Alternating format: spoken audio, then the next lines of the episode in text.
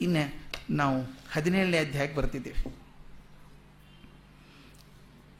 ಇಲ್ಲಿ ಇದನ್ನು ಶ್ರದ್ಧಾತ್ರೇಯ ವಿಭಾಗ ಯೋಗ ಅಂತ. ನಾವು ಗುಣತ್ರಯಗಳನ್ನು ನೋಡಿದ್ವಿ, ಈಗ ಶ್ರದ್ಧಾತ್ರಯಗಳು. ಅದನ್ನು ಡಿ ವಿ ಜಿ ಹೆಸರು ಕೊಡೋದು ಶ್ರದ್ಧಾತ್ರೇಯ ವಿವೇಕ ಯೋಗ ಅಂತ ಕೊಡ್ತಾರೆ. ಈ ವಿಷಯದ, ಈ ಅಧ್ಯಾಯದ ವಿಷಯ ಶ್ರದ್ಧೆ. ಅದರಲ್ಲಿ ತ್ರಿವಿಧ ಶ್ರದ್ಧೆ ಬರುತ್ತೆ, ಮೂರು ವಿಧವಾದಂಥ ಶ್ರದ್ಧೆಗಳು. ಶ್ರದ್ಧೆ ಅಂದ್ರೆ ಏನು? ನಂಬಿಕೆ, ವಿಶ್ವಾಸ. ಯಾವುದನ್ನು ನಾವು ಪರೀಕ್ಷೆ ಇಲ್ಲದೆ ಒಪ್ಕೋತೀವೋ, ಅನುಭವಿಸಿ ನಂಬ್ಕೋತೀವೋ, ಶ್ರೀ ವಿಷ್ಣು ವಿಶ್ವಾದಿ ಮೂಲ ಮಾಯಾಲೋಲ ದೇವ ಸರ್ವೇಶ ಎಂದು ಯಾರನ್ನ ನೋಡದೇನೆ ಅಳ್ತೀಯಂ ನಂಬಿಹುದೋ, ಆ ಮಾತು ಮುಖ್ಯ. ನೋಡದೇನೆ, ಕಾಣದೇನೆ ಅಳ್ತೀಯಂ ನಂಬಿಹುದು, ಆ ವಿಶೇಷ ವಿಚಿತ್ರಕ್ಕೆ ನಮಿಸೋ ಮಂಕುತಿಮ್ಮ ಅಂತ ಮೊದಲನೇ ಪದ್ಯ ಅದು. ಯಾವುದನ್ನು ನೋಡದೇನೆ ಅನುಭವದಿಂದ ಒಪ್ಕೋತೀವಲ್ಲ ನಾವು, ಅದನ್ನು ಹೇಳ್ತಾರೆ ಅವರು. ಪರೀಕ್ಷೆ ಇಲ್ಲದೆ ಯಾವುದನ್ನು ಒಪ್ಕೋತೀವೋ ಅದು ನಂಬಿಕೆ. ಎಲ್ಲ ಧರ್ಮಗಳಲ್ಲೂ ಈ ಥರದ ನಂಬಿಕೆ ಇದೆ.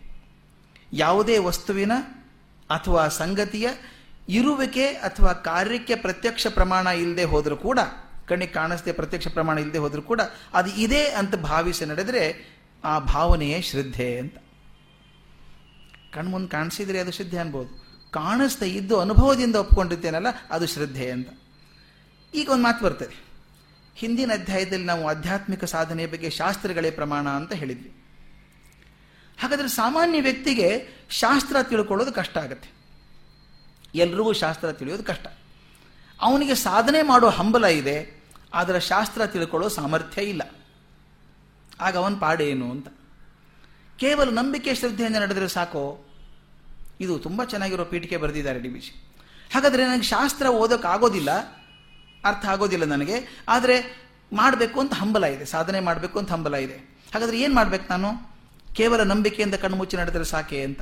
ಕೆಲವೊಂದು ಬಾರಿ ಯಾವುದೂ ರುಜುವಾತಿ ಇಲ್ಲದೆ ನಂಬೋದು, ಕುರುಡು ನಂಬಿಕೆ ಅಥವಾ ಅಂಧವಿಶ್ವಾಸ ಅಂತ ಆಗೋದಿಲ್ವಾ? ಈ ಮಾತು ಬಹಳ ಮುಖ್ಯ ಇದು. ಅದಕ್ಕೆ ಕುರುಡು ನಂಬಿಕೆ ಅಂತೀವಿ, ಅಂಧವಿಶ್ವಾಸ ಅಂತೀವಿ, ಮೂಢನಂಬಿಕೆ ಅಂತೂ ಕರೆಯೋದುಂಟು. ನಾನು ಕೆಲವೊಂದು ವರ್ಷಗಳ ಹಿಂದೆ ಒಂದು ಸ್ವಲ್ಪ ಕಾಂಟ್ರವರ್ಷಿಯಲ್ ಕತೆ ಬರೆದಿದ್ದೆ. ಆದರೂ ನಂಬಿಕೆ ಅಂತ ಮೂಢನಂಬಿಕೆ ಅಂತ ಹೆಸರು, ಮಯೂರದಲ್ಲಿ ಬಂದಿತ್ತು ಅದು. ಮೂಢನಂಬಿಕೆ ಅಂತ. ನನ್ನ ಥೇರಿ ಏನಪ್ಪ ಅಂದರೆ ಮೂಢನಂಬಿಕೆ ಅನ್ನೋದಿಲ್ಲ ಅಂತ. ಮೂಢನಂಬಿಕೆ ಅನ್ನೋದೇ ಇಲ್ಲ, ನಂಬಿಕೆ ಇರೋದು ಒಂದೇನೆ. ಇರೋದು ನಂಬಿಕೆ ಒಂದೇನೆ. ನನ್ನ ನಂಬಿಕೆ ನಿಮಗೆ ಮೂಢ ಅಂತ ಕಾಣಿಸ್ಬೋದು. ಅಥವಾ ನಿಮ್ಮ ನಂಬಿಕೆ ನನಗೆ ಮೂಢ ಅಂತ ಕಾಣಿಸ್ಬೋದು. ನನಗಿರೋದು ನಂಬಿಕೆ ತಾನೇ? ನಾನು ಯಾವುದನ್ನು ಗಟ್ಟಿಯಾಗಿ ನಂಬಿಕೊಂಡಿದ್ದೇನೆ, ಅದು ನೀವು ತಪ್ಪು ಅನಿಸಿದಾಗ, ಅಯ್ಯೋ, ಮೂಢನಂಬಿಕೆಯಲ್ಲಿದ್ದಾನ ಅವನು ಅಂತಾರೆ. ನನಗೆ ಮೂಢನಂಬಿಕೆ ಅಂತ ಗೊತ್ತಿದ್ರೆ ನಂಬ್ಕೋತಿದ್ನ ಅದನ್ನು ನಾನು ಅಂತ. ನನಗೆ ನಂಬಿಕೆ ನಂಬಿಕೆ ಮಾತ್ರ ಅದು. ಮತ್ತೊಬ್ಬರಿಗೆ ಮೂಢ ಹಾಕಿ ಕಾಣಿಸ್ಬೋದು. ಇಲ್ಲಿ ಪ್ರಶ್ನೆ ಕೇಳೋದು, ಅದು ಡಿ ವಿ ಜಿ ಚೆನ್ನಾಗಿ ಕೇಳ್ತಾರೆ, ಹಾಗಾದ್ರೆ ಏನೂ ಅಭಿಪ್ರಾಯ ಇಲ್ಲದೇನೆ, ಪರೀಕ್ಷೆ ಮಾಡದೇನೆ ಒಪ್ಕೊಂಡ್ಬಿಡ್ತೀವಲ್ಲ ಅದು ಮೂಢನಂಬಿಕೆ ಆಗುತ್ತೆ, ಇದು ಬುದ್ಧಿ ವಿಚಾರಕ್ಕೆ ವಿರೋಧವಾದದ್ದಲ್ವೇ? ಬುದ್ಧಿ ಒಂಥರ ಮಾತಾಡುವಂಥ ಮಾತು. ಸುಮ್ಮನೆ ನಂಬ್ಕೋತಾರೆ, ಅದು ಮೂಢನಂಬಿಕೆ ಆಗ್ತದೆ ಅಂತ. ಅದಕ್ಕೆ ಹೇಳ್ತಾರೆ ಅನೇಕ ಹಿಂದಿನ ಅಧ್ಯಾಯಗಳಲ್ಲಿ ನೋಡಿದಂತೆ ಮನುಷ್ಯನ ಜ್ಞಾನ ಸಾಧನಗಳಲ್ಲಿ ಅತ್ಯಂತ ಮುಖ್ಯವಾದದ್ದು ಬುದ್ಧಿ. ಬುದ್ಧಿ ಬಹಳ ಒಳ್ಳೆಯ ಸಾಧನ ಮನುಷ್ಯನಿಗಿರೋದು ಅಂತ ಹೇಳಿದ್ದೀವಿ ಆದರೆ ಈ ಬುದ್ಧಿಗೆ ಮಿತಿ ಒಂದಿದೆ ಅಂತ. ಈ ಮುಂದಿನ ಮಾತು ಸ್ವಲ್ಪ ಒಂದು ಐದು ನಿಮಿಷ ತಗೊಳ್ಳೋಣ ಭಾಳ ಚೆನ್ನಾಗಿರೋ ಮಾತದ್ದು. ಈ ಬುದ್ಧಿ ಮತ್ತು ನಂಬಿಕೆ ವಿಷಯ ಬರ್ತದೆ. ಬುದ್ಧಿ ಮತ್ತು ಶ್ರದ್ಧೆ ನಂಬಿಕೆ ಬರ್ತದೆ. ಬುದ್ಧಿ ಒಳ್ಳೆ ಸಾಧನ ಮನುಷ್ಯನಿಗಿರುವಂಥದ್ದು ಏನು ಸಿಕ್ಕರೂ ಅದನ್ನು ತಗೊಂಡು ಪರೀಕ್ಷೆ ಮಾಡಿ ನೋಡುವಂಥ ಶಕ್ತಿ ಬುದ್ಧಿಗಿದೆ. ಆದರೆ ಬುದ್ಧಿಗೆ ಮಿತಿ ಇಲ್ವೇ ಅಂತ. ಬುದ್ಧಿಗೆ ಮಿತಿ ಇದೆ. ಬುದ್ಧಿ ಕೆಲಸ ಮಾಡೋದು ಹೇಗೆ ಹೇಳಿ? ಬುದ್ಧಿ ಕೆಲಸ ಮಾಡೋದು ಹೇಗೆ ಅಂದರೆ ಅವಕ್ಕೊಂದಿಷ್ಟು ಜನ ಸೇವಕರಿದ್ದಾರೆ. ಐದು ಜನ ಸೇವಕರು, ಪಂಚೇಂದ್ರಿಯಗಳು. ಆ ಪಂಚೇಂದ್ರಿಯಗಳು ಪ್ರಪಂಚದಲ್ಲಿ ಏನೇನು ಆಗ್ತದೋ ಅದನ್ನು ಸ್ವೀಕಾರ ಮಾಡಿ ಒಳಗಡೆ ಕಳಿಸ್ಕೊಡ್ತವೆ ಆ ಬಂದಂಥ ರಾಶಿ ರಾಶಿ ವಿಷಯವನ್ನು ಬುದ್ಧಿ ಪರೀಕ್ಷೆ ಮಾಡಿ ಯಾವುದು ಸರಿ, ಯೋಗ್ಯತೆಗಳನ್ನು ಪರೀಕ್ಷೆ ಮಾಡುತ್ತೆ ಅಂತ ನೋಡಿದ್ವಿ ನಾವು ಅದನ್ನು. ಈಗ ನೋಡುವಾಗ ಅದು ಸರಿಯಾಗಿ ಬರುತ್ತಾ ಅಂತ ವಿಚಾರ ಮಾಡ್ಬೇಕು ನಾವು. ಬುದ್ಧಿ ಯಾವ ಮೂಲಕ ಮಾಡುತ್ತೆ ಕೆಲಸ? ಪಂಚೇಂದ್ರಿಯಗಳ ಮೂಲಕ ಮಾಡುತ್ತೆ. ಇಂದ್ರಿಯಗಳು ಸರಿಯಾಗಿ ಕೊಡ್ತಾವ ಒಪಿನಿಯನ್ಸು ಅಂತ, ಅಭಿಪ್ರಾಯಗಳು ಸರಿಯಾಗಿ ಕೊಡ್ತಾವ ಅಂತ. ಡಿ ವಿ ಜಿ ಭಾಳ ಚೆನ್ನಾಗಿ ಡಿಸ್ಕಸ್ ಮಾಡ್ತಾರೆ ಅದನ್ನು ಸುಮಾರು ಎರಡು ಪುಟಗಳ ಬಗ್ಗೆ ಬರೆದಿದ್ದಾರೆ ಅದನ್ನು. ಅವ್ರು ಹೇಳ್ತಾರೆ, ಇಂದ್ರಿಯಗಳು ಕೊಡೋದು ಖಚಿತವಾಗಿರ್ತದೆ ಅಂತ ಹೇಳೋಕೆ ಬರೋಲ್ಲ. ಯಾಕಂದ್ರೆ ಎಷ್ಟೋ ಸಲ ಅವಕ್ಕೆ ಮುಸುಕು ಹಾಕ್ಕೊಂಡಿದೆ. ಒಂದು ಅಭಿಪ್ರಾಯ ಇನ್ನೊಂದು ಹಾಗೆ ಕಾಣಿಸುತ್ತೆ ನಿಮಗೆ, ಸರಿಯಾದ ಅಭಿಪ್ರಾಯ ಬರೋಲ್ಲ. ನಂದೇ ಒಂದು ಎಕ್ಸಾಂಪಲ್ ಹೇಳ್ತೇನೆ. ಈಗ ಬರಬೇಕಾದ್ರೆ ಒಂದು ತಮಾಷೆ ಘಟನೆ ಆಯಿತು, ಅದು ಹಿಂದಿನ ನೆನಪಾಯ್ತು ನನಗೆ ಅಷ್ಟೇ ಇವತ್ತು ಬರಬೇಕಾದ್ರೆ ನಾನು ಮುಂದೆ ಒಂದು ಕಾರ್ ಹೋಗ್ತಿತ್ತು, ಅದು ಹಿಂದಿನ ಬಾಗಿಲು ತಕ್ಕೊಂಡ್ಬಿಟ್ಟಿದೆ. ಅವ್ರು ಹಾಕೋದು ಮರ್ತು ಬಿಟ್ಟಿದ್ದಾರೆ ಹಿಂಗೆ ತಿರ್ಕೊಂಡಾಗ ಬಾಗಿಲು ಓಪನ್ ಆಗಿಬಿಟ್ರೆ ಎಷ್ಟು ಪೆಟ್ಟಾದೀತೋ ಯಾರಿಗೋ ಅಂತ ಹೆದರಿಕೆ. ಈಗ ನಮ್ಮ ಡ್ರೈವರ್ ಸರ್ ಮುಂದೆ ಹೋಗ್ಬಿಟ್ಟು ನಿಲ್ಲಿಸಿ ಹೇಳಿದ, ಬಾಗಿಲು ಹಾಕ್ಕೊಂಬಿಡಿ ಅಂತ. ಹಾಕ್ಕೊಂಡ್ರು ಇದು ನನಗೆ ಆಗಿತ್ತು ಎಷ್ಟು ವರ್ಷಗಳ ಹಿಂದೆ. ಒಂದು ಹದಿನೈದು, ಹದಿನಾರು, ಹದಿನೆಂಟು ವರ್ಷದ ಹಿಂದೆ. ನನ್ನ ಮಗನನ್ನು ಶಾಲೆಗೆ ಬಿಡೋದಕ್ಕೆ ಆವಾಗ ಅಂಬಾಸಡರ್ ಗಾಡಿ ಇತ್ತು. ಮಿನಿ ಲಾರಿ ಅಂತಾರಲ್ಲ, ಮಿನಿ ಲಾರಿ ಇದ್ದಾಗ ದೊಡ್ಡ ದೊಡ್ಡ ಗಾಡಿ. ಅದು ಬಾಗಿಲು ಸುಮ್ಮನೆ ಸ್ವಲ್ಪ ಪ್ರಯತ್ನದಿಂದ ಮುಚ್ಚೋಕ್ಕಾಗಲ್ಲ ತೆಗಿಯೋಕ್ಕಾಗಲ್ಲ ಸ್ವಲ್ಪ ಜೋರಾಗಿ ಹಾಕಬೇಕು. ನಾನು ಹುಡುಗ ಸಣ್ಣವನು. ಅವನು ಸ್ಕೂಲ್ ಹತ್ರ ಇಳಿಸಿದೆ. ಅವನ ಕೈಯಲ್ಲೇನೋ ಆ ಪ್ರಾಜೆಕ್ಟ್ ವರ್ಕು ಏನೋ ಇತ್ತು ಅನಿಸುತ್ತೆ. ತೊಗೊಂಡು ನಿನ್ನ ಕೈಯಿಂದ ಹಿಂಗೆ ತಳ್ಳಿದ್ದಾನೆ ನಾನು ಹಾಗೆ ಮುಂದೆ ಹೊರಟೆ. ನಾನು ಕಾಲೇಜಿಗೆ ಹೋಗೋದು.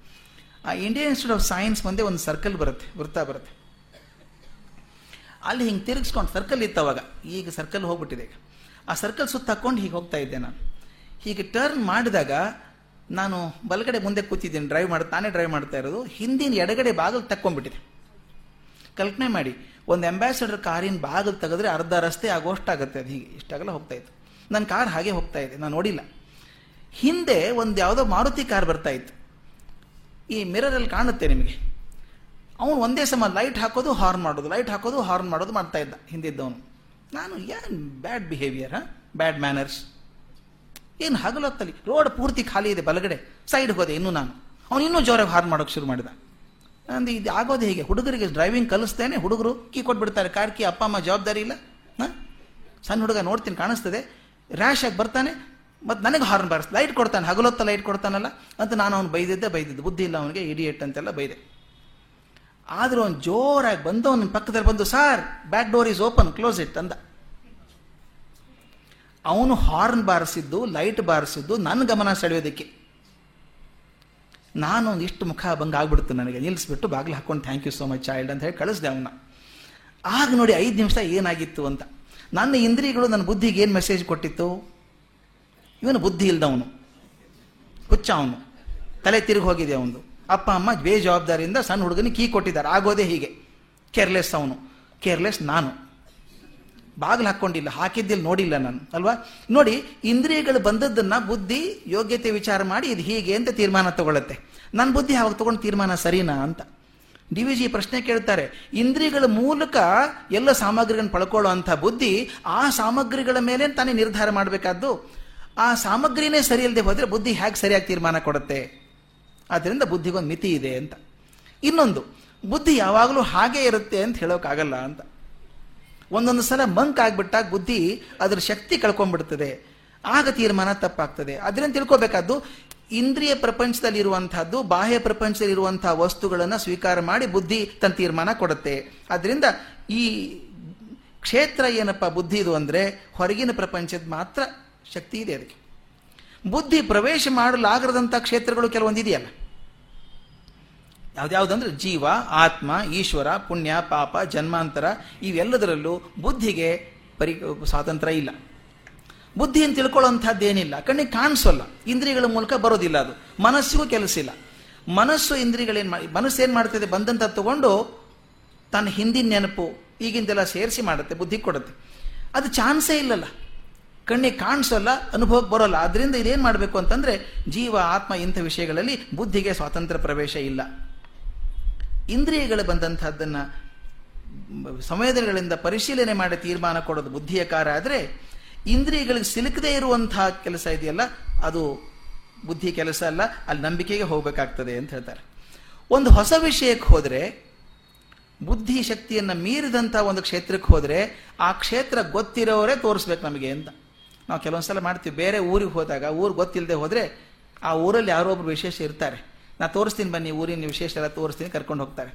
ನಾವು ಈ ಹೊಸ ಏರಿಯಾಕ್ಕೆ ಹೋದಾಗ ಅವರೇ ನಮಗೆ ತೋರಿಸ್ಬೇಕು, ಮಾರ್ಗದರ್ಶಿಗಳಾಗಬೇಕು. ಅದಕ್ಕೆ ಹೇಳ್ತಾರೆ, ಅಲ್ಲಿಗೆ ಬುದ್ಧಿ ಸಾಗಬೇಕಾದರೆ ಆ ಕ್ಷೇತ್ರಗಳನ್ನು ಚೆನ್ನಾಗಿ ಬಲ್ಲವರು ಕರ್ಕೊಂಡು ಹೋಗಬೇಕು.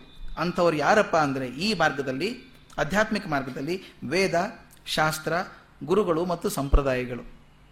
ಇವು ನಾಲ್ಕರಿಂದ ಮಾತ್ರ ನನಗೆ ಮಾರ್ಗದರ್ಶನ ಆಗಬೇಕು. ಇದು ಬಿಟ್ಟರೆ ದಾರಿ ಇಲ್ಲ. ನಾಣ್ಯ ಪಂಥಾಹ ವಿದ್ಯತೆಯ ಯನಾಯ ಉಪನಿಷತ್ ಮಾತು, ಉತ್ತಿಷ್ಠತ ಜಾಗೃತ ಪ್ರಾಪ್ಯವರ ನಿಬೋಧತ ಅಂತ ಹೇಳಿ, ಇದು ಬಿಟ್ಟರೆ ದಾರಿ ಇಲ್ಲ ನಮಗೆ ಅಂತ. ಬೇರೆ ದಾರಿ ಇಲ್ಲ. ಯಾಕಂದ್ರೆ ಬುದ್ಧಿ ಹೋಗಲ್ಲ ಅದರಿಂದ ಶ್ರದ್ಧೆನೇ ಹೋಗಬೇಕಲ್ಲಿ. ಶ್ರದ್ಧೆಯಿಂದ ಮಾತ್ರ ಆಗುವಂಥ ಕೆಲಸ. ಇಲ್ಲಿ ಡಿ ವಿ ಜಿ ಮಾತನ್ನು ಎಷ್ಟು ಚೆನ್ನಾಗಿ ಬರೀತಾರೆ, ಅದು ಚೇಂಜ್ ಮಾಡೋಕೆ ಆಗೋಲ್ಲ. ಕ್ಷೇತ್ರದ ವಿವೇಕದಿಂದ, ಸ್ವಲ್ಪ ಅರ್ಥ ಮಾಡ್ಕೊಳ್ಳೋಣ, ಬ ಚೆನ್ನಾಗಿ ಬರೆದಿದ್ದಾರೆ. ಕ್ಷೇತ್ರದ ವಿವೇಕದಿಂದ ಬುದ್ಧಿಯ, ಶ್ರದ್ಧೆಯ ಅಧಿಕಾರ ವ್ಯಾಪ್ತಿಯನ್ನು ವಿಭಾಗ ಮಾಡಬಹುದು. ಕ್ಷೇತ್ರದ ವಿವೇಕದಿಂದ ಬುದ್ಧಿಯ ಶ್ರದ್ಧೆಯ ಅಧಿಕಾರ ವ್ಯಾಪ್ತಿಯನ್ನು ವಿಭಾಗ ಮಾಡಬಹುದು. ಯಾವ ಕಾರ್ಯಕ್ಷೇತ್ರವು ಪ್ರತ್ಯಕ್ಷ ಪ್ರಪಂಚಕ್ಕೆ ಸೇರಿದ್ದೋ, ಇಂದ್ರಿಯಗಳಿಗೆ ಸುಲಭವಾಗಿ ದೊರಕಬಹುದಾದದ್ದೋ, ಅಲ್ಲಿ ಪುರುಷ ಬುದ್ಧಿಗೆ ಮೊದಲನೆಯ ಸ್ಥಾನ. ಇದು one of the finest analytical minds ನಾವು ನೋಡಿದ್ದು. ಡಾಗ್ಮ್ಯಾಟಿಕ್ ಅಲ್ಲ. ಯಾವುದು ಅಲ್ಲಿ ಪುರುಷ ಬುದ್ಧಿಗೆ ಮೊದಲನೇ ಸ್ಥಾನ, ಶಾಸ್ತ್ರಾಚಾರದ ನಂಬಿಕೆಗಳಿಗೆ ಎರಡನೇ ಸ್ಥಾನ. ಎಲ್ಲಿ ಇಂದ್ರಿಯ ಪ್ರವೇಶವಿಲ್ಲವೋ ಎಲ್ಲಿ ಬುದ್ಧಿ ಕಾರ್ಯಕ್ಕೆ ದ್ರವ್ಯ ಸಾಮಗ್ರಿ ಇಲ್ಲವೋ ಅಲ್ಲಿ ವೇದಶಾಸ್ತ್ರಕ್ಕೆ ನಂಬಿಕೆಗೆ ಮೊದಲನೇ ಸ್ಥಾನ, ಬುದ್ಧಿಗೆ ಎರಡನೇ ಸ್ಥಾನ. ಇದು ಎಷ್ಟು ಹೇಳ್ತಾರೆ ನೋಡಿ. ಕ್ಷೇತ್ರದ ವಿವೇಕದಿಂದ ಯಾವ ಸ್ಥಾನದಲ್ಲಿ ಕೆಲಸ ಮಾಡ್ತಿದ್ದೀರಿ ಜಾಗದಲ್ಲಿ ಅಂದ್ಕೊಂಡಾಗ ಬುದ್ಧಿ ಮುಖ್ಯನೋ, ಶ್ರದ್ಧೆ ಮುಖ್ಯನೋ ಅಂತ ಗೊತ್ತಾಗುತ್ತೆ. ಎಲ್ಲಿ ಭೌತಿಕ ಪ್ರಪಂಚದಲ್ಲಿ ನಮಗೆ ಅನುಭವ ಸಾಮಗ್ರಿ ಇದೆಯೋ ಅಲ್ಲಿ ಬುದ್ಧಿಗೆ ಒಂದನೇ ಸ್ಥಾನ ಕೊಡಿ. ಶಾಸ್ತ್ರಕ್ಕೆ ಎರಡನೇದು ಕೊಡೋಣ. ಎಲ್ಲಿ ಬುದ್ಧಿಗೆ ಜಾಗ ಇಲ್ಲವೋ, ಸಾಮಗ್ರಿ ಇಲ್ಲವೋ, ಅಲ್ಲಿ ನಂಬಿಕೆ ಮಾತ್ರ ಶ್ರದ್ಧೆ ಇರುತ್ತೆ. ಅಲ್ಲಿ ಶಾಸ್ತ್ರಕ್ಕೆ ಮೊದಲೇ ನಂಬರು ಬುದ್ಧಿಗೆ ಎರಡನೇ ಸ್ಥಾನ ಕೊಡಬೇಕು ಅಂತ. ಅತೀಂದ್ರಿಯ ವಿಷಯಗಳ ಜ್ಞಾನವು ವೇದದಿಂದಲೇ ಉಂಟಾಗತಕ್ಕಂಥದ್ದು. ಬೇರೆ ಕಡೆಯಿಂದ ಆಗೋದಿಲ್ಲ. ಪ್ರತ್ಯಕ್ಷೇಣಾನು ಮಿಥ್ಯಾವ ಎಸ್ತು ಪಾಯೋನ ಬುದ್ಧತೆ, ಏನಂ ವಿಂದಂತಿ ವೇದೇನ, ತಸ್ಮಾತ್ ವೇದಸ್ಯ ವೇದತಃ. ಯಾವ ಪುರುಷಾರ್ಥ ಮಾರ್ಗವನ್ನು ನಾವು ಜಗತ್ತಿನ ವಸ್ತು ಪರೀಕ್ಷೆಯಿಂದಾಗಲಿ, ಪ್ರತ್ಯಕ್ಷ ಸಂಗತಿಗಳ ಆಧಾರದಿಂದಾಗಲಿ, ಮಾಡಿದ ಊಹಾಪೋಹಗಳಿಂದಾಗಲಿ ತೆಗೆದುಕೊಳ್ಳುವುದು ಸಾಧ್ಯವಿಲ್ಲವೋ? ಆ ಅಲೌಕಿಕ ವಿಷಯವನ್ನು ವೇದರಿಂದ, ವೇದದಿಂದ ಮಾತ್ರ ತಿಳಿದುಕೊಳ್ಳಲಾಗುತ್ತದೆ. ಹೀಗಿರುವುದರಿಂದಲೇ ವೇದಗಳ ವೇದತ್ವ ಅಂತ ಬರೀತಾರೆ. ಯಾವುದನ್ನು ತಗೊಳ್ಬೇಕೋ, ನನ್ನ ಬುದ್ಧಿಗಳಿಂದ ಆಗೋದಿಲ್ವೋ, ಅದನ್ನು ವೇದಗಳಿಂದ ಪಡ್ಕೊಳ್ಬೇಕು. ಹಾಗಾದರೆ ಬುದ್ಧಿಗೆ ಏನು ಕೆಲಸ ಇಲ್ವಾ ಅಂತ ಪ್ರಶ್ನೆ. ಎಲ್ಲ ವೇದಗಳನ್ನು ತಗೊಳ್ಳೋದಾದರೆ, ನನ್ನ ಬುದ್ಧಿಗೆ ಏನು ಕೆಲಸ ಹಾಗಾದ್ರೆ? ಅದು ಎಷ್ಟು ಚೆನ್ನಾಗಿ ಹೇಳ್ತಾರೆ. ಕೆಲಸ ಇಲ್ಲ ಅಂತಂದರೆ, ಧರ್ಮೇ ಪ್ರಮೇಯಮಾಣಾಹಿ ವೇದೇನ ಕರಣಾತ್ಮನ, ಇತಿ ಕರ್ತವ್ಯತಾ ಭಾಗಂ ಮೀಮಾಂಸಾ ಪೂರಯಿಷ್ಯತಿ ಅಂತ. ಭಾಳ ಚೆನ್ನಾಗಿರೋ ಮಾತಿದು. ಹಾಗಾದ್ರೆ ಏನರ್ಥ ಅಂದರೆ, ಧರ್ಮವನ್ನು ತಿಳಿಯಲಿಕ್ಕೆ ವೇದವೇ ಸಾಧನ. ಒಂದು ಸ್ವಲ್ಪ ಸ್ಟೆಪ್ ಬೈ ಸ್ಟೆಪ್ ಹೋಗೋಣ. ಧರ್ಮ ತಿಳ್ಕೊಳ್ಬೇಕಾದ್ರೆ ವೇದಾನೇ ನಮಗೆ ದಾರಿ. ಆದರೆ, ಅದರಿಂದ ತಿಳಿದು ಬಂದದ್ದರದ್ದು ಇದೆಯಲ್ಲ ವಿಷಯ ಇದೆಯಲ್ಲ, ಅದರ ಪ್ರಯೋಗವನ್ನು ಅನುಷ್ಠಾನ ಮಾಡೋದನ್ನು ಮೀಮಾಂಸಾ ರೂಪವಾದ ಬುದ್ಧಿ ನಿಮಗೆ ಹೇಳಿಕೊಡ್ತದೆ ಅಂತ. ವೇದ ನಮಗೆ ತಿಳಿಸ್ಕೊಡ್ತದೆ. ನಾನು ಹೇಳಿದೆ, Veda is an excellent counsellor ನಿಮ್ಗೆ ಆಪ್ಷನ್ಸ್ ಕೊಡ್ತದೆ, ಹೀಗೆ ಮಾಡು ಅಂತ ಹೇಳುತ್ತೆ. ಹೀಗಾದರೆ ಒಳ್ಳೆಯದು ಅಂತ ಹೇಳ್ಕೊಡ್ತದೆ. ಆದರೆ ಕೊನೆಗೆ ಯಾವುದನ್ನು ಪ್ರಯೋಗ ಮಾಡಬೇಕು, ಯಾವುದನ್ನು ಅನುಷ್ಠಾನ ಮಾಡಬೇಕು ಅನ್ನೋದನ್ನು ಮೀಮಾಂಸಾ ರೂಪವಾದಂಥ ಬುದ್ಧಿ ಹೇಳ್ಕೊಡ್ತದೆ ಅಂತ. ಅಂದರೆ ಬುದ್ಧಿ ಶಾಸ್ತ್ರ ಜೊತೆ ಜೊತೆಗೆ ಹೋಗಬೇಕಾದಂಥದ್ದು. ಅದಕ್ಕೆ ಡಿ ವಿ ಜಿ ಎಷ್ಟು ಚೆನ್ನಾಗಿರೋ ಮಾತನ್ನು ಹೇಳ್ತಾರೆ ನೋಡಿ. ತತ್ವಜ್ಞಾನಕ್ಕೆ ಶಾಸ್ತ್ರ ಲೋಕ ಜೀವನಕ್ಕೆ ಬುದ್ಧಿ. ಒಂದೇ ಸಮರಿ ಹೇಳಿಬಿಟ್ರು. ತತ್ವಜ್ಞಾನಕ್ಕೆ ಶಾಸ್ತ್ರ. ಲೋಕ ಜೀವನಕ್ಕೆ ಬುದ್ಧಿ. ಅವರು ಉದಾಹರಣೆ ಕೊಡುವಂಥದ್ದು. ಈ ಸ್ವಲ್ಪ ಬದಲಾಯಿಸಿ ಇಟ್ಕೊಳ್ಳೋಣ. ನಮ್ಮಂತಹ ಸಾಮಾನ್ಯ ಸಣ್ಣ ಜನರ ಗೃಹಕೃತ್ಯಗಳಲ್ಲಿಯೂ ಅಷ್ಟೇ ಸರಿ. ಅವರ ಮಾತು. ಮದುವೆಯಾಗಬೇಕಾದರೆ ಹೆಣ್ಣು ಗಂಡುಗಳ ಹೊಂದಿಕೆ ಶಾಸ್ತ್ರ ವಿಷಯ. ಮುಹೂರ್ತ ಮಾಂಗಲ್ಯಗಳು ಶಾಸ್ತ್ರ ವಿಷಯ. ಬೀಗರನ್ನು ಒಲಿಸಿಕೊಳ್ಳಬೇಕು. ಮದುವೆ ಸ್ವಗ್ರಹದಲ್ಲಿಯೋ, ದೇವಸ್ಥಾನದಲ್ಲಿಯೋ, ಹಣ ಸಾಲ ತರುವುದೇ ಬಡ್ಡಿ ಎಷ್ಟು ಕಮ್ಮಿ ಆಗಲ್ಲವೇ, ಇವೆಲ್ಲ ಪ್ರಶ್ನೆಗಳು ಲೌಕಿಕ ಬುದ್ಧಿವಂತಿಕೆಗೆ ಸೇರಿದ್ದು. ಹೀಗೆ ನಮ್ಮ ನಮ್ಮ ನಿತ್ಯ ಕರ್ಮಗಳಲ್ಲಿ ಶಾಸ್ತ್ರಕ್ಕೊಂದು ಸ್ಥಾನ ಉಂಟು ಬುದ್ಧಿಗೂ ಒಂದು ಸ್ಥಾನ ಉಂಟು ಬಹುಶಃ ಶ್ರದ್ಧೆ ಭಕ್ ಬುದ್ಧಿಗಳು ಜೊತೆ ಜೊತೆಗಾಗಿ ಇರಬೇಕಾದವುಗಳು. ಎಷ್ಟು ಚೆನ್ನಾಗಿ ಹೇಳ್ತಾರೆ ನೋಡಿ. ಮದುವೆ ಮುಹೂರ್ತ. ಇಬ್ಬರು ಸಾಫ್ಟ್ವೇರ್ ಇಂಜಿನಿಯರ್ ಮದುವೆ ಆದರೂ ಕೂಡ ಮುಹೂರ್ತ ಯಾವುದು ಅಂತ ಕೇಳ್ತಾರೆ. ಯಾಕಂದ್ರೆ ಆ ಮುಹೂರ್ತ ಒಂದು ಶಾಸ್ತ್ರ ವಿಷಯ. ನೋಡಿ ಮುಹೂರ್ತ ಅಂದ್ರೆ ಏನು? ಆ ನಕ್ಷತ್ರ ಕೂಡೋದಂದ್ರೆ ಏನು? ಅದೇ ನಮ್ಮ ನಂಬಿಕೆ ಇಲ್ಲ. ಇದುವರೆಗೂ ಈಗಂತೂ ಆಫ್ಕೋರ್ಸ್ ಚೇಂಜ್ ಆಗ್ತಾ ಇದೆ ಅಂತ ಹೇಳಿದ್ನಲ್ಲ. ಇಂಟರ್ನೆಟ್ ಮದುವೆ ಆಗ್ತಿರೋ ಕಾಲದಲ್ಲಿ ಇಮೇಲ್ ಮೂಲಕ ಮದುವೆ ಆಗುವಾಗ ಏನು ತೊಂದರೆ ಇಲ್ಲ. ಆದರೆ ಈಗ ಬರೋದು ಮುಹೂರ್ತ ಇಡಬೇಕಾದ್ರೆ, ಮುಹೂರ್ತ ಅಂದ್ರೆ ಏನು ಅರ್ಥ ಹೇಳಿ? ಇಂಥ ಗುಣಗಳು. ನಾವು ಸಾಮಾನ್ಯವಾಗಿ ಮೊದಲು ಕೂಡಿಸಿ ನೋಡೋದು ಅಂತ. ಈ ಕುಂಡಲಿ ಕೂಡಿಸಿ ನೋಡೋದು ಅಂತ. ನೋಡಿದಾಗ ಮೂವತ್ತಾರು ಗುಣಗಳು. ಮೂವತ್ತಾರಕ್ಕೆ ಮೂವತ್ತಾರು ಬಂತು ಹಂಡ್ರೆಡ್ ಪರ್ಸೆಂಟ್ ಆಯಿತು ಅಂತ. ಹೀಗೆ ಜೋಡಿಸೋದು ಇದೆಯಲ್ಲ, ಆ ಗ್ರಹಗತಿಗಳನ್ನು ಅದು ನಂಬೋದು ಯಾರು ನಂಬ್ತೀರಿ ನೀವು? ಶಾಸ್ತ್ರವನ್ನು ನಂಬಿತ್ತಾನೆ ಮಾಡೋದು. ಅಲ್ಲಿ ಶಾಸ್ತ್ರ ನಂಬ್ತೀವಿ. ಮುಹೂರ್ತ ಈ ಟೈಮಿಗೆ ಆಗಬೇಕು, ಶಾಸ್ತ್ರ ನೋಡ್ತೇವೆ. ಆದರೆ ಉಳಿದ ಪ್ರಸಂಗಗಳಲ್ಲಿ ಬುದ್ಧಿ ಉಪಯೋಗಿಸ್ತೇವೆ. ಹೇಳ್ತಾರೆ, ಬುದ್ಧಿ, ಶಾಸ್ತ್ರ ಜೊತೆ ಜೊತೆಗೆ ಇರಬೇಕಾದಂಥವುಗಳು ನಮ್ಮಲ್ಲಿ. ಅದಕ್ಕೆ ಈಗ ಪ್ರಶ್ನೆ ಬಂದಿರೋದು ಹೀಗೆ. ಈ ಪೀಠಿಕೆ ಹಾಕೋ ಕಾರಣ ಏನು ಅಂದರೆ, ಇಂದು ಪ್ರಪಂಚವನ್ನು ಕೆದಕುತ್ತಿರುವಂಥ ಪ್ರಶ್ನೆ ಎಲ್ರಿಗೂ ಇದು. ಯಾವುದು ಸರಿ ಹಾಗಾದರೆ? ಶಾಸ್ತ್ರವೇ, ಲೋಕಮಾರ್ಗವೇ? ಅರ್ಜುನ ಒಂದು ಪ್ರಶ್ನೆ ಬಂತು. ಪ್ರಶ್ನೆ ಬರೋದೇನು ಅಂತಂದ್ರೆ, ನೀನು ಈಗಲೇ ಹೇಳಿದ್ಯಪ್ಪ ನನಗೆ, ತ್ರಿಗುಣಗಳ ಬಗ್ಗೆ ಹೇಳಿದ್ಯಾ ನಿನ್ನಲ್ಲಿ ನಂಬಿಕೆ ಇಟ್ಟು ನಾನು ಹೋಗ್ತೇನೆ. ಶಾಸ್ತ್ರ ಗೊತ್ತಿಲ್ಲ. ಬರೀ ಶ್ರದ್ಧೆಯಿಂದ ಹೋದರೆ ಅವರ ನಿಷ್ಠೆ ಸಾತ್ವಿಕವಾಗಿ ಆಗ್ತದೋ ರಾಜಸಿಕವಾಗಿ ಆಗ್ತದೋ, ತಾಮಸಿಕವಾಗಿ ಆಗ್ತದೋ ಅಂತ. ಶಾಸ್ತ್ರ ಗೊತ್ತಿಲ್ಲ ಅವರಿಗೆ. ಬರೀ ಶ್ರದ್ಧೆಯಿಂದ ಹೋದವ್ರದ್ದು ಏನಾಗ್ತದೆ ಅಂತ. ಏ ಶಾಸ್ತ್ರವಿಧಿ ಮುಸ್ತರಜ್ಯ, ಯಜಂತೆ ಶ್ರದ್ಧೆಯಾನ್ವಿತ, ತೇಷಾಂ ನಿಷ್ಠಾತುಕಾ ಕೃಷ್ಣ, ಸತ್ವಮಾಹೋ ರಜಸ್ತಮಃ. ಅಂದರೆ ಯಾರು ಶಾಸ್ತ್ರ ವಿಧಿಯನ್ನು ಬಿಟ್ಟು, ಶಾಸ್ತ್ರ ಗೊತ್ತಿಲ್ಲ ಅವರಿಗೆ, ಬಿಟ್ಟು ಶ್ರದ್ಧೆಯಿಂದ ಪೂಜಿಸ್ತಾರೋ, ಅವರ ನಿಷ್ಠೆ ಸಾತ್ವಿಕವೋ, ರಾಜಸವೋ, ತಾಮಸವೋ ಅಂತ ಒಳ್ಳೆ ಪ್ರಶ್ನೆ ಕೇಳಿದಾನೆ ಅರ್ಜುನ. ಅದಕ್ಕೆ ಡಿ ವಿ ಜಿ ಬರೆದಂಥ ಮಾತು ತುಂಬ ಚೆನ್ನಾಗಿರುವಂಥದ್ದು. ಈಗ ಹೊಸ ಹೊಸ ಉಪದೇಶಕರು ಬರುತ್ತಿದ್ದಾರೆ. ಅರವತ್ಮೂರಲ್ಲೇ ಹೊಸಬರು ಬಂದಿದ್ದರು ಅಂದರೆ ಈಗ ತುಂಬ ಜನ ಬಂದಿದ್ದಾರೆ. ಈಗ ಹೊಸ ಹೊಸ ಉಪದೇಶಕರು ಬಂದಿದ್ದಾರೆ. ಹೊಸ ಹೊಸ ಉಪಾಸನೆಗಳನ್ನು ತರುತ್ತಿದ್ದಾರೆ. ಅವರು ತಮಾಷೆಗೆ ಬರೆದಂಥ ಕೆಲವು ಉಪಾಸಕರು ಹೇಗಿದ್ದಾರೆ ತೋರಿಸ್ತೀನಿ. ಅವ್ರು ಯಾರ್ಯಾರು ಉಪದೇಶಕರು ಅಂದರೆ ಪರಿಮಳ ದಾಡಿಕಾ ಸ್ವಾಮಿಗಳು. ದಾಡಿ ಪರಿಮಳವಾಗಿತ್ತೋ ಏನೋ ಗೊತ್ತಿಲ್ಲ. ಪರಿಮಳ ದಾಡಿಕಾ ಸ್ವಾಮಿಗಳು, ಎಂಟು ದಿನ ಕಾಲಿಗೆ ಮುದ್ರೆ ಹಾಕಿ ಕುಳಿತ ಗಟ್ಟಿ ತಿಷ್ಟೆ ಸ್ವಾಮಿಗಳು, ಜಡಿಮಳೆಯಂತೆ ವಾಗ್ಧಾರೆ ಸುರಿಸುವ ಬೈರಿಗೆ ಸ್ವಾಮಿಗಳು ಯಂತ್ರ ಮಂತ್ರ ಯಕ್ಷಿಣಿ ಸ್ವಾಮಿಗಳು, ಪವಾಡ ಪ್ರಚಂಡ ಸ್ವಾಮಿಗಳು ಇಂಥವರು ಲೋಕಾಕರ್ಷಣ ಸಮರ್ಥರಾಗಿದ್ದಾರೆ ಅಂತ. ಪದ ಎಷ್ಟು ಚೆನ್ನಾಗಿದೆ ನೋಡಿ. ಲೋಕವನ್ನು ತುಂಬ ಆಕರ್ಷಣೆ ಮಾಡ್ತಾ ಇದ್ದಾರೆ, ತುಂಬ ಸಮರ್ಥರಾಗಿದ್ದಾರೆ ಅಂತ. ಈ ವಿಷಯ ಸ್ವಲ್ಪ ಚಿಂತೆಗೆ ಗ್ರಾಹ್ಯವಾಗಬೇಕಾದಂಥ ವಿಷಯ. ತುಂಬ ಚಿಂತೆ ಮಾಡುವಂಥ ವಿಷಯ. ಈಗ ನೋಡಿ, ಶಾಸ್ತ್ರ ನಮಗೆ ಬಹಳ ಜನಕ್ಕೆ ಗೊತ್ತಿಲ್ಲ. ನಮಗೆ ಗೊತ್ತಿಲ್ಲ. ಶಾಸ್ತ್ರ ಜ್ಞಾನ ಇಲ್ಲದೆ ಹೋದಾಗ ಮನುಷ್ಯ ಏನು ಮಾಡ್ತಾನೆ? ನಂಬಿಕೆಯಿಂದ ಹೋಗ್ತಾನೆ, ಶ್ರದ್ಧೆಯಿಂದ ಹೋಗ್ತಾನೆ. ಇಲ್ಲಿ ಒಂದು ಸ್ವಲ್ಪ ಚಿಂತೆ ಮಾಡಿದರೆ, ಶ್ರದ್ಧೆ ನಿಮಗೆ ಆ ಮೌಲ್ಯದಲ್ಲಿದೆಯೋ, ವ್ಯಕ್ತಿಯಲ್ಲಿದೆಯೋ ಅಂತ ಬರುತ್ತೆ ಪ್ರಶ್ನೆ. ಇದು ಸ್ವಲ್ಪ ಚಿಂತನೆ ಆಳವಾಗಿ ಮಾಡುವಂಥದ್ದು. ಒಬ್ಬರು ಉಪದೇಶಕರಿದ್ದಾರೆ, ಗುರುಗಳಿದ್ದಾರೆ, ಸನ್ಯಾಸಿಗಳಿದ್ದಾರೆ ಯಾರೊಬ್ಬರು ಲೀಡರ್ ಇದ್ದಾರೆ. ಅವರ ಹಿಂದೆ ಜನ ತಂಡೋಪತಂಡವಾಗಿ ಹೋಗ್ತಾ ಇದ್ದಾರೆ ಈಗ. ಯಾವುದೋ ಒಬ್ಬರು ಗುರುಗಳು ಇದ್ದಾರೆ. ತುಂಬ ಆಕರ್ಷಣೆ ಮಾಡ್ತಾರೆ. ಈಗ ಫಾಸ್ಟ್ ಫುಡ್ ಲೈಫ್ ಈಗ. ಫಾಸ್ಟ್ ಫುಡ್ ಜಗತ್ತು ಅಂತ. ಎಲ್ಲವೂ ಫಾಸ್ಟ್ ಆಗಿಬಿಡ್ಬೇಕು ಈಗ, ಚುಕ್ಕಾಗಿಬಿಡ್ಬೇಕು. ಹಾಗೆ ಫಾಸ್ಟ್ ರಿಯಲೈಸೇಷನ್ ಆಗಬೇಕು. ಟೈಮ್ ಇಲ್ಲ ನನಗೆ. ಮೂರು ದಿವಸದಲ್ಲಿ ಗಾಡ್ ರಿಯಲೈಸೇಷನ್ ಆಗತ್ತಾ? ಫೋರ್ತ್ ಡೇ ಮೀಟಿಂಗಿಗೆ ಹೋಗಬೇಕು. ಮೂರು ದಿವಸದಲ್ಲಿ ಆಗತ್ತಾ? ಅಂದರೆ ಕ್ವಿಕ್ಕಾಗಿ ರಿಲೀಫ್ ಸಿಗಬೇಕು. ನಮಗೆ ಇವತ್ತು ಮಾತ್ರೆ ತಗೊಂಡ್ರೆ ಮುಂದೆ ಅರ್ಧ ಗಂಟೆ ಗುಣ ಆಗಬೇಕು. ಹಾಗೆ ಬಹುಶಃ ಮುಂದೆ ಯಾರಾದರೂ ಮಾತ್ರೆಗಳನ್ನು ಮಾಡಿ ಯಾರೋ ಒಂದು ನನಗೆ ಗುಮಾನಿ ಇದೆ. ನಿಮಗೆ ಶಾಸ್ತ್ರ ಸಮ್ಮತ ಆಗಬೇಕಾ? ಈ ಗುಳಿಗೆ ತಗೊಳ್ಳಿ. ಮೂರು ದಿವಸ ತಗೊಂಡ್ರೆ ನಿಮ್ಗೆ ಶಾಸ್ತ್ರ ಅರ್ಥ ಆಗುತ್ತೆ. ಈ ಉಪನಿಷತ್ತಿಗೆ ಮೂರು ಗುಳಿಗೆ. ಹಂಗೆ ಮಾಡೋ ಜನ ಇದ್ದಾರೇನೋ ಬರ್ತಾರೇನೋ ಗೊತ್ತಿಲ್ಲ. ಇದು ಯಾಕೆ ಆಗ್ತದೆ ಅಂದರೆ ನನಗೆ ಟೈಮ್ ಇಲ್ಲದೆ ಇದ್ದಾಗ, ಸಮಯ ಇಲ್ಲದೆ ಹೋದಾಗ ಬೇಗ ಆಕರ್ಷಣೆಯಾಗಿ ಯಾರು ಬೇಗ ಮನಸ್ಸನ್ನು ಗೆದ್ಕೋತಾರೋ, ಒಂದು ಒಂದು ವಿಷಯ ತಮ್ಗೆ ಅರಬೇಕು ಯಾವುದು ಒಳ್ಳೆಯದೋ ಅದು ಸ್ವಲ್ಪ ನಿಧಾನ. ಯಾವುದಷ್ಟು ಒಳ್ಳೆಯದಲ್ವೋ ತೀವ್ರವಾಗಿ ಬರ್ತದೆ ಅಂತ. ಬೇಗ ಆಕರ್ಷಣೆ ಆಗಿಬಿಡುತ್ತೆ. ನಾನು ನೋಡಿದ್ದೇನೆ ಕೆಲವೊಂದು ಕಡೆಗೆ ಆಶ್ರಮಗಳು ಫೈವ್ ಸ್ಟಾರ್ ಹೋಟೆಲ್ಗೆ ಏನೂ ಕಮ್ಮಿ ಇಲ್ಲ. ಅಲ್ಲಿ ಆಗ್ತಿರುವಂತಹ ಚಟುವಟಿಕೆಗಳು ನೋಡಿದರೆ ಇದು ಆಧ್ಯಾತ್ಮಿಕ ಸಾಧನೆನಾ ಅಂತ ಡೌಟ್ ಬರುವಷ್ಟರ ಮಟ್ಟಿಗೆ ಆಗುವಂಥದ್ದು. ಯಾಕಂದರೆ ಈಗ ಆಕರ್ಷಣೆ ಮೊದಲು ಮಾಡಬೇಕು. ಆಮೇಲೆ ಧರ್ಮ, ಕೆಲವರು ಕೇಳಿದ್ದು ಉಂಟು ನಾನು. ಯಾಕೆ ಈ ಥರ ಆಗ್ತದೆ ಇದು ಅಂತ? ಬೇರೆ ಬೇರೆ ಕಡೆ ಎಲ್ಲ ಹೇಳೋದು, ಹೆಸರು ಹೇಳೋದು ಬೇಡ, ಅಷ್ಟಾಗ್ತಾ ಇದೆ. ಆದಾಗ ಪ್ರಶ್ನೆ ಬಂದದ್ದು, ಯಾಕೆ ಹೀಗೆ ಮಾಡ್ತೀರಿ ಅಂತ ಹೇಳಿದಾಗ, ಇಲ್ಲಿಲ್ಲ, ಮೊದಲು ಜನ ಬಂದ್ರೆ ತಾನೇ ನಾನು ಧರ್ಮ ಹೇಳೋದು ಅವರಿಗೆ ಅದಕ್ಕೆ ಮೊದಲನೇ ಕೆಲಸ ಆಕರ್ಷಣೆ ಮಾಡೋದು. ಆಮೇಲೆ ಧರ್ಮ ಹೇಳೋಣ. ಇದು ಯಾಕೆ ಮುಖ್ಯ ಆಗುತ್ತೆ ನಮಗೆ ಅಂದರೆ ಡಿ ವಿ ಜಿ ಭಾಳ ಸಂಕಟವಾಗಿ ಹೇಳಿದ್ದಾರೆ ಅದು ಮಾತನ್ನು. ಒಬ್ಬ ಗುರುಗಳ ಹಿಂದೆ ಕಣ್ಣು ಮುಚ್ಕೊಂಡು ಹೋಗ್ತೇವೆ ನಾವು. ಒಬ್ಬ ಮನುಷ್ಯ ಗುರು ಆಗಲಿ, ಮುಖ್ಯಸ್ಥ ಆಗಲಿ, ಅವನ ಜವಾಬ್ದಾರಿ ತುಂಬ ಹೆಚ್ಚಾಗ್ತದೆ ಅಂತ.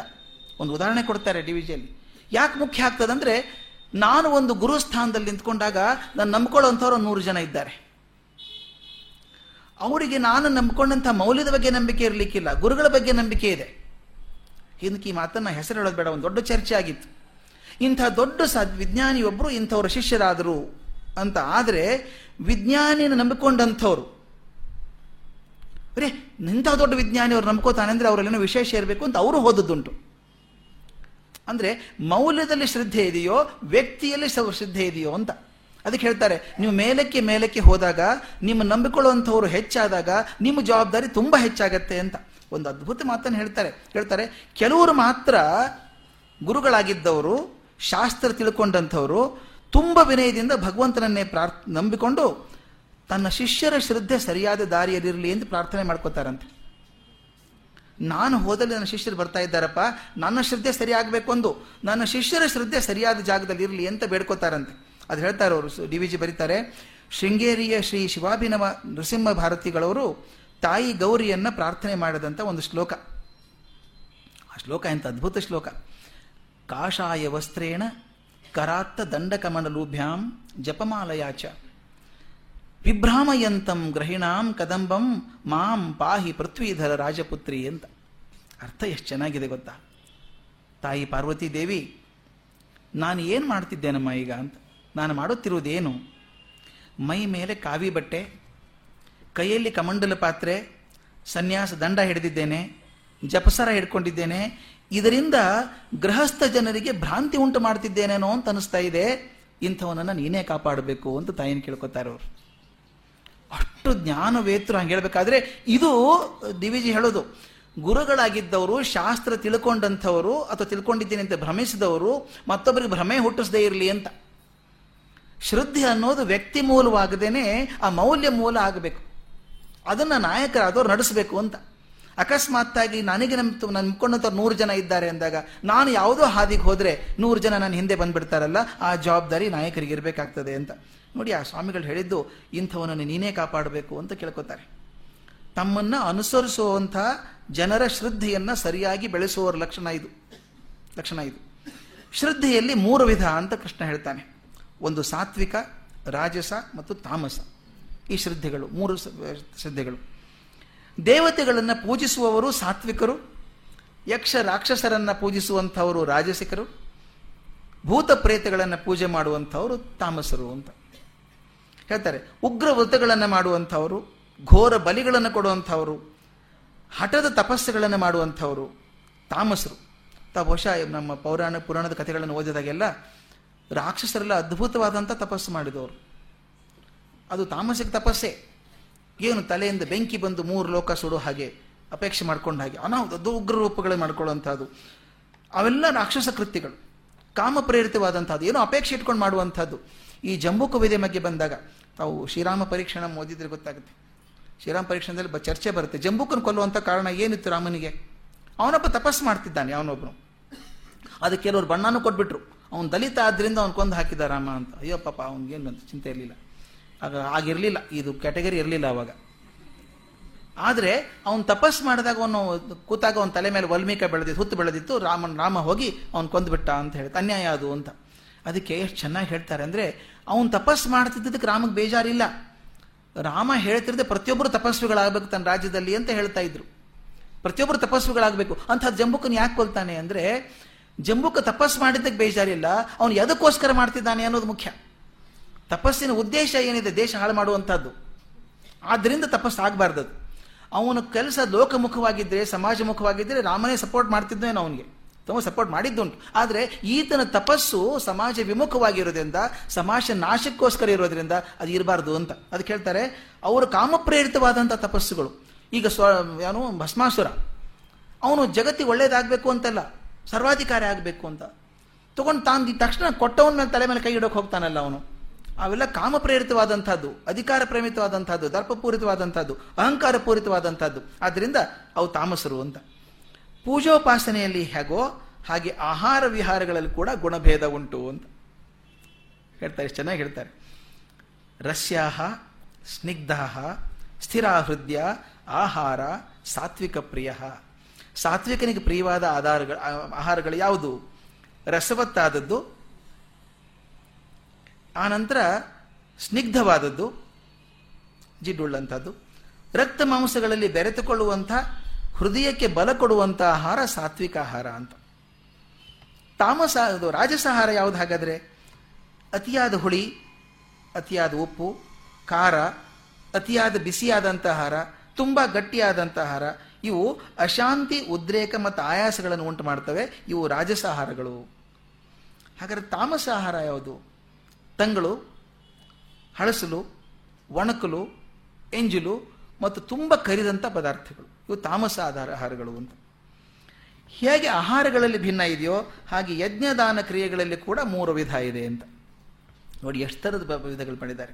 ಯಜ್ಞದಾನ ಕ್ರಿಯೆಗಳಲ್ಲಿ ಮೂರು ವಿಧ ಯಾವುದು ಅಂದರೆ ಮೊದಲನೇದು, ಪ್ರತಿಫಲದ ಅಪೇಕ್ಷೆ ಇಲ್ಲದೆ ಶಾಸ್ತ್ರೋಕ್ತ ವಿಧಾನದಲ್ಲಿ ಕೇವಲ ಕರ್ತವ್ಯ ಅನ್ನುವಂಥ ಭಾವನೆಯಿಂದ ಸಮಾಧಾನದಿಂದ ಮಾಡಿದಂಥ ಯಜ್ಞ ಸಾತ್ವಿಕ ಯಜ್ಞ.